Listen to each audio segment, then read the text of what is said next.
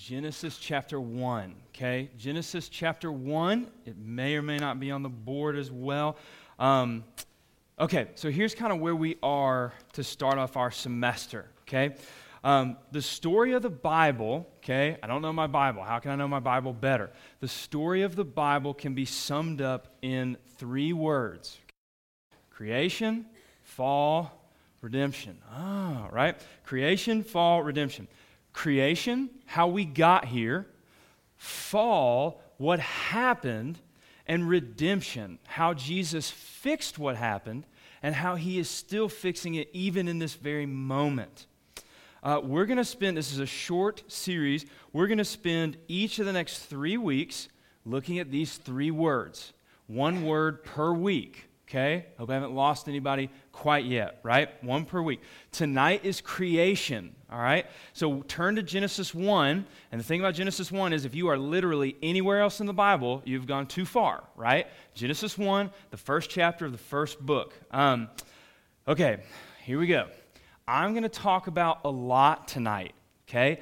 And, and, my hope is that you guys will be encouraged and excited about how perfectly creation fits into our world.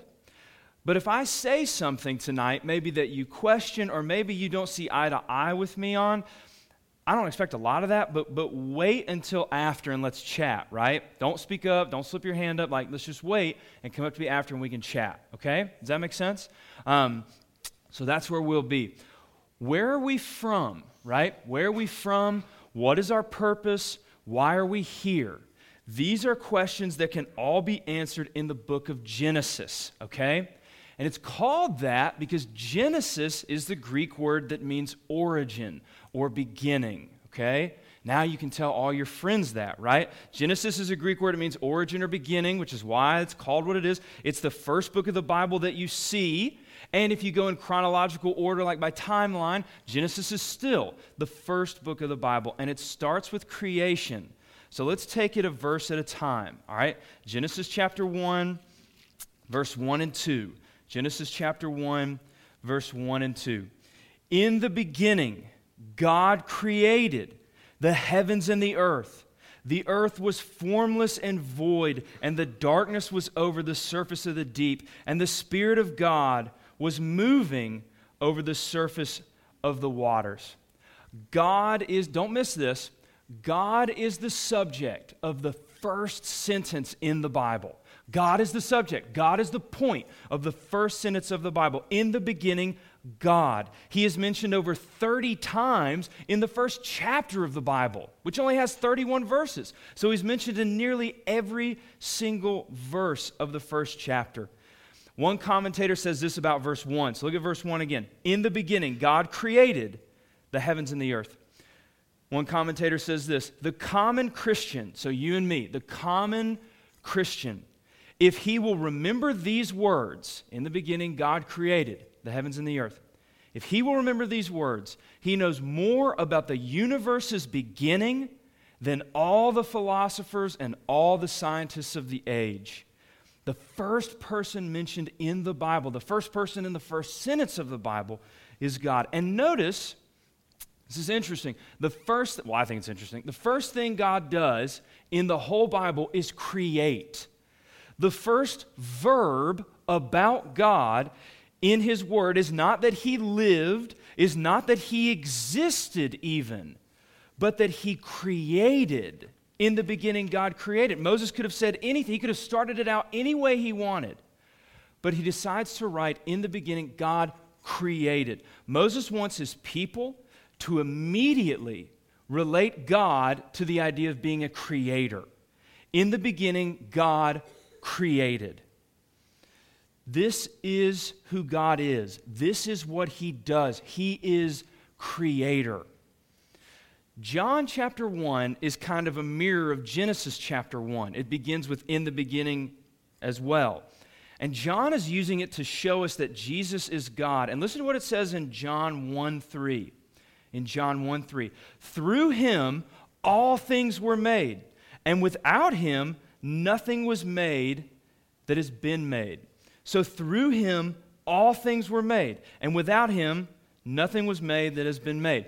God is responsible for the creation of everything, the making of everything. God was before it all, and He made it all. Now, I don't have to tell you that this is not the most popular belief system of our day creation, okay? It's not the most popular belief system for where we all come from. Creation or our origins in general is not something a lot of people really care about anymore. I wouldn't even say people are actively against it, it's just that no one really cares about it, which is sad because where we come from has a direct impact on how we should live today. Why are we learning about this, Ryan? Because where we come from and how we got here directly impacts how we live today. More on that in just a second. But to say that God made the world, right? For some of you to go to your science teachers or to, or to just adults in general or to other students, no disrespect to science teachers, by the way, right? But to go to some of these teachers or some adults or some of your friends and say, I believe God created the world. Okay. You know what I mean? Like that's kind of the pushback that you get. To say that God made the world makes you look foolish in our modern age, right? In our modern time. It kind of makes you look foolish. We think that saying God made the world makes us look primitive or unwilling to accept obvious scientific realities. But what if I told you that these scientific realities weren't nearly as obvious as you think they are? Creation, the creation account, is something that has not even come close to being disproven scientifically. I'm not talking about like Pastor Ryan says, I'm talking the idea that God, that, that an intelligent designer created the world, is something that has not even come close to being disproven scientifically. In fact, here we go. Ironically, people who laugh off your view of creation in the name of science, how can you believe in creation? Look at all the science. People who say that, they actually don't know much about what the scientific community is saying. Let me explain. So let me, this is what I said, and let me explain it. People who laugh off your idea that God created the world, how could you believe that when science is so clear? That shows me that they don't actually really know what the scientists are, the real scientists, like my job is a scientist, what they're actually saying. Here's what scientists are saying about creation. A book came out in 2014 called Darwin's Doubt okay? I usually like to recommend books for you guys. I don't recommend it to you yet because it is a big old thing, right? And it was written by a guy named Stephen Meyer, where he makes this case for what's called intelligent design. Intelligent design is the idea that we came from, that we were created by, a higher conscience, a divine being that designed all of life. Not evolution, not the Big Bang, which we'll get to in just a second. That's his thesis. I hate to use that word, I'm sorry, but it is what it is. That's his thesis of the book, right? That it is not random or natural evolution or the result of the Big Bang. Here's what he says. Now, listen to this quote. So I'm going to break it down, okay?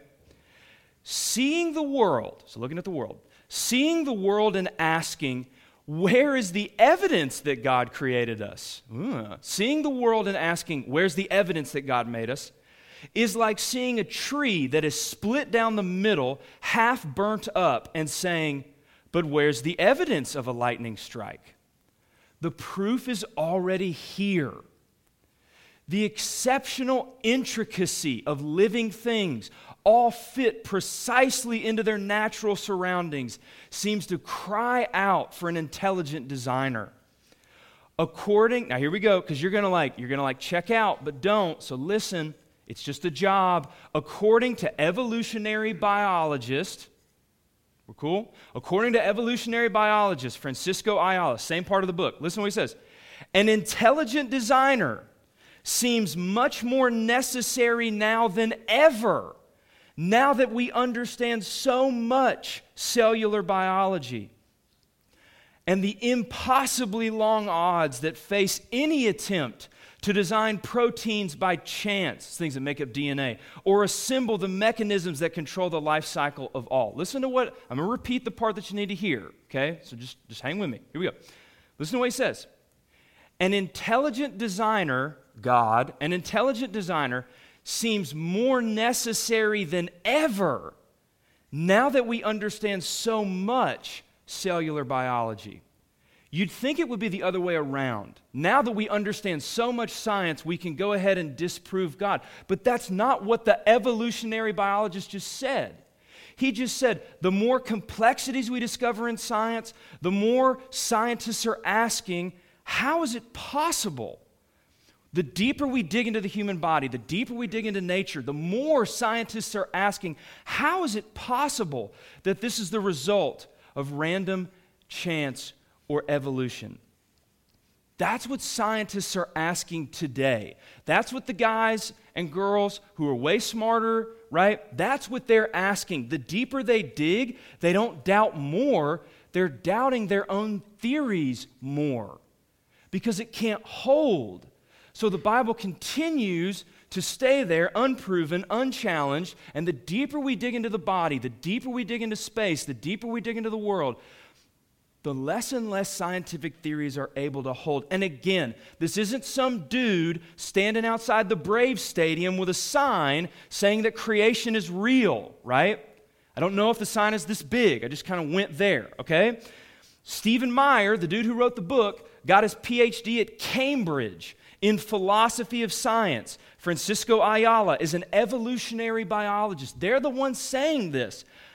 I got a B in chemistry and a C in biology, okay? It's a B minus, but my mom treated it like a C. Another conversation. Don't listen to me on this. Don't, don't take my advice on creation and all that. I just know what the Bible says. Don't come to me for the science of it. These are the guys that are telling us that the deeper we get into science, the less and less modern scientific theory is able to hold. So when someone comes to you and says, science and creation don't make sense, I, I don't know what you're talking about. Because the scientists are the ones who are telling me that modern scientific theory is not holding when it comes to where we came from. And what's left is creation. Matt Chandler says it like this wonderful pastor and teacher. Look him up on YouTube, Matt Chandler. He says this I keep waiting for science to catch up to the Bible. Think about it. We usually go the other way. We're ready for the Bible to catch up to science. Come on, we're so far out in front of the Bible. That's not what Matt Chandler says. The, I'm waiting for science to catch up to the Bible, and that's what's happening. The deeper we dig in science, the more we see it won't hold. This doesn't make sense. Where can we go? And all that's left is Scripture. Here's where I cannot tell you guys, I cannot tell you how many students will come to me after watching a 10 minute YouTube video on evolution from some dude in some room. And they're like, Got it. I figured it out, Ryan. I'm sorry, but, but God is not real. Evolution is real. Based on the 10 minute YouTube video of the guy with the thing that they watched. You're a ninth grader, no disrespect to the ninth graders. You're a ninth grader who's failing chemistry and math, but you have somehow discovered through YouTube that God is dead. That, like, you did it. You, thank you. You figured it out. I've got the guy from Cambridge and the evolutionary biologist telling me that you're wrong. And this is what you guys have got to do. When you get pushed on something, when you get pushed on creation or the existence of Jesus or why we believe the Bible, all you have to do is apply a little bit of pressure to that viewpoint and it's going to crack. If the dude from Cambridge says this is legit. You don't have to just trust in the dude who saw the video of the guy, okay? Keep this in mind. Here's where we go next the Big Bang, right? The Big Bang Theory, not the show, okay? I just want to, so we're all on the same page. I don't want you to think like, oh, about the people the whole time. So pay attention to this because you can use it. Listen, it is ironic that a lot of people who believe in the Big Bang don't believe in God. When all the qualities, I'm to lose you with my science here, when all the qualities of their thing that exploded are many of the same qualities as the Christian God. I want you to think about this. So they may want to take God out of it and say God is ridiculous, but meanwhile, there is no scientific proof of the Big Bang. You can dress it up in as many journals and nice words as you want, but until it is factually proven, this is a claim, a scientific claim based on, ready? Faith. Faith alone. There's this awesome debate, and you can't watch because it's going to make you super cringy the whole time because it's people arguing, right? But it's on YouTube, and it's this scientist who doesn't believe in God arguing with a Christian scientist who does, and they're debating, right? And this is what the guy says. Now think about it, it's on faith alone. And the Christian scientist says, I mean, excuse me, the, the scientist who doesn't believe in God, he says, I don't have faith. Like this is a bad thing. I don't have faith in my research. I don't have faith in my theories. I have confidence. I have confidence in my theories. I have confidence in my research. And the Christian scientist says, Do you know what the word confidence means? It's a Latin word that means confide, with faith. It's the exact same thing. Dress it up however you want. Until it is lock solid proven, it is a claim of faith. Now, there's more, okay? But wait, there's more. They believe in an, the Big Bang, they believe in an entity from which all life came that created all power and personality. They believe in an entity that existed before life began. I hope it's starting to sound familiar here. They believe in an entity that if it did not exist, there could be no life. That sounds like God to me. Now, are the Big Bang and creation the same? No, not at all. But I'm trying to show you the Big Bang just gets its ideas from the Bible that it doesn't believe. The Big Bang, like it or not, gets its ideas from God. I have a seminary professor. Um, he is actually my apologetics professor, and he tells this story. Now, listen, he tells this story. He's sitting on a plane one time. Ooh, he's sitting on a plane, and he's looking a couple rows in front, and this little, like, four year old is sitting in her dad's lap. She's sitting in her dad's lap on the plane, and she reaches up and, like, just pops him in the face, right? She slaps him in the face. It's hilarious and adorable all at the same time. So she reaches up and slaps him in the face. Now, listen to what he says. This little girl could not reach up and slap her dad if she wasn't already being held up by him in the first place. And in the same way, the Big Bang seeks, seeks to disprove God, to slap God. But there couldn't even be a theory like the Big Bang if the truth of the Bible didn't already exist in the first place. The Big Bang tries to slap God, but it couldn't do anything if it wasn't already sitting in his lap. God existed before time. God created all power and personality. Without God, life wouldn't exist. I don't believe in the Big Bang of science. I believe in the big God of Genesis 1. But there's more. Remember, why we, who cares? Why are we learning about this? A lot of reasons, but one of them is remember, where we come from, how we were created or made or exploded or whatever, affects how we live today. And let me explain that. Where we come from affects how we live. The first document, let's do a little history, right? It's amazing. The first document that started the eradication of slavery, okay? The first document that started the eradication of slavery in the United States, long before the 13th Amendment, which I know you've got memorized, right? Or the Emancipation Proclamation, was the Bible, okay? The second, did I hit too close to home with the memorization thing? Um, the second document that helped rid the world of slavery, listen, in the United States was the Declaration of Independence, which starts its second paragraph with, help me out, we hold these truths to be self evident that all men are what? Created, what? Equal, and endowed by their creator. Like three of you have gotten further than the, than the schoolhouse, whatever. Uh, cre- endowed by their creator, thank you, Brinley, with certain inalienable rights Here's the thing. So the Declaration of Independence is released, right? It's published. It says this, right? It's all over podcasts in the 1700s. Everybody's watching it. It's awesome. What a lot of people don't know, listen, what a lot of people don't know, endowed by their creator, created equal, is that this statement took off like wildfire in the U.S. when the document was published. Women read this and said, created equal. wherefore all created equal, why don't we get a voice? It was the Declaration of Independence that started this. Anti slavery activists read this and say, well, if not all cultures, but in fact all people are, if all men are created equal, how can one culture enslave another? And the dominoes began to fall. Because of that, now in the 1700s and 1800s, it's not just some dude yelling in a corner about how slavery is bad. Now it's national policy that all people are created equal. The founding fathers just said so. And it started with creation. In their mind, we are equal, people are equal because they are created equal. And if we are made equal, then no matter what our physical differences, no matter our economic differences, we are the same at the most basic human level.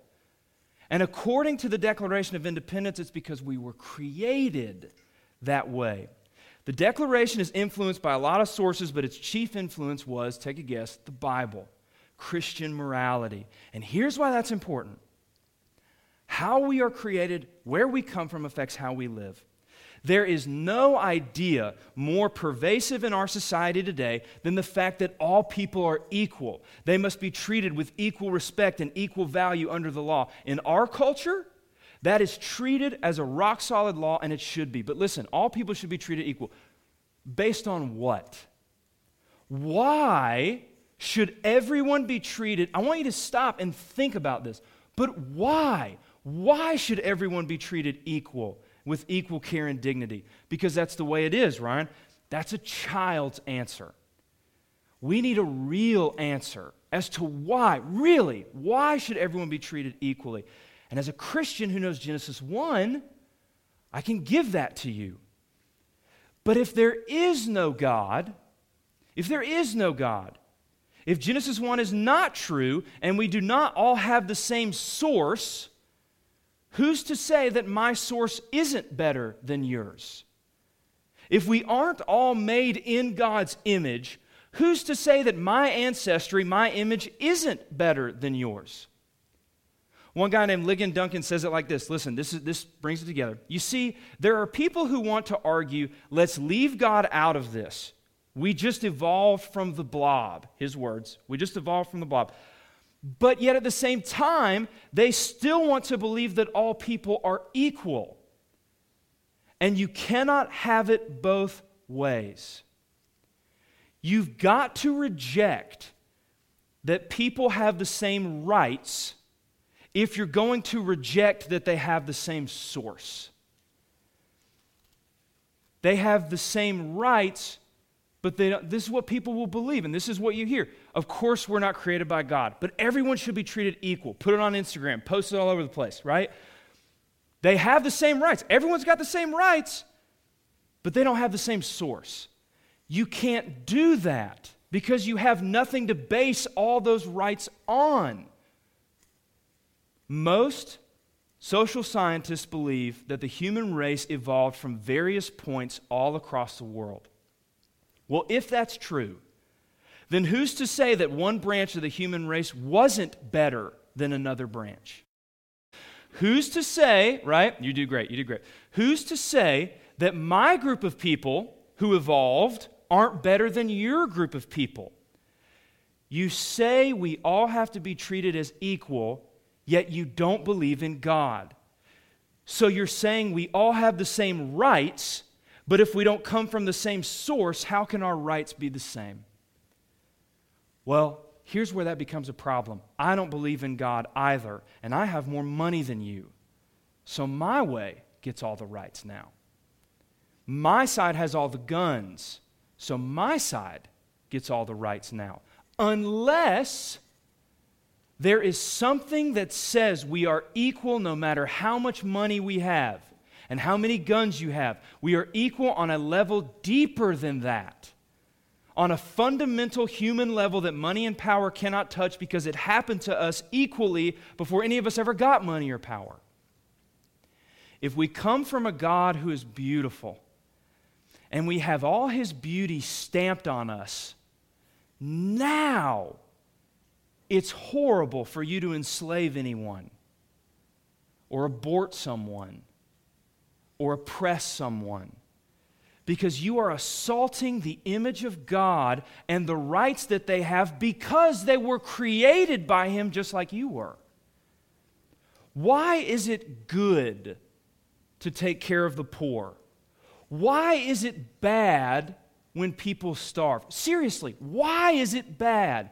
Because we bear an image that is being destroyed when we are destroyed.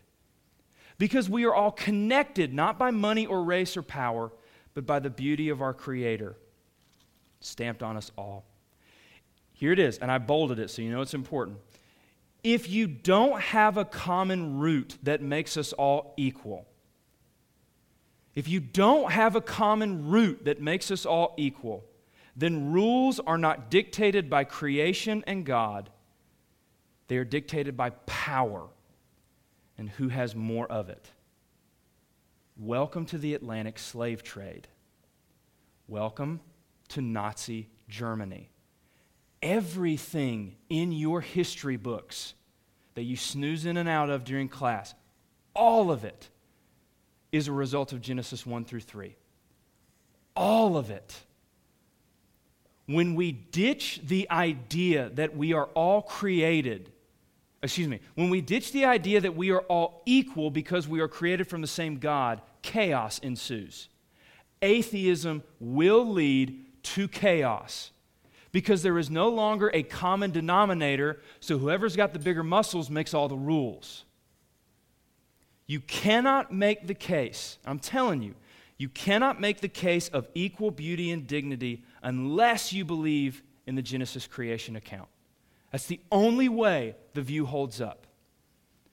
So many truths marriage, gender, the role of women and men, where did we come from, what is our purpose all of these are found in Genesis, and they start with God, who is first described as creator. Let me show you something about the creation days. I'm going to tell you a story about Facebook, and then we'll be done. Okay? They're all connected. I know, right? All right, here we go.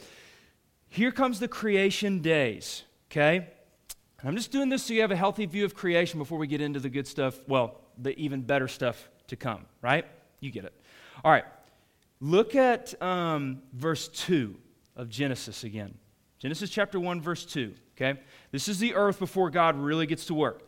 The earth was formless and void, darkness was over the surface of the deep, and the Spirit of God was over the surface of the waters.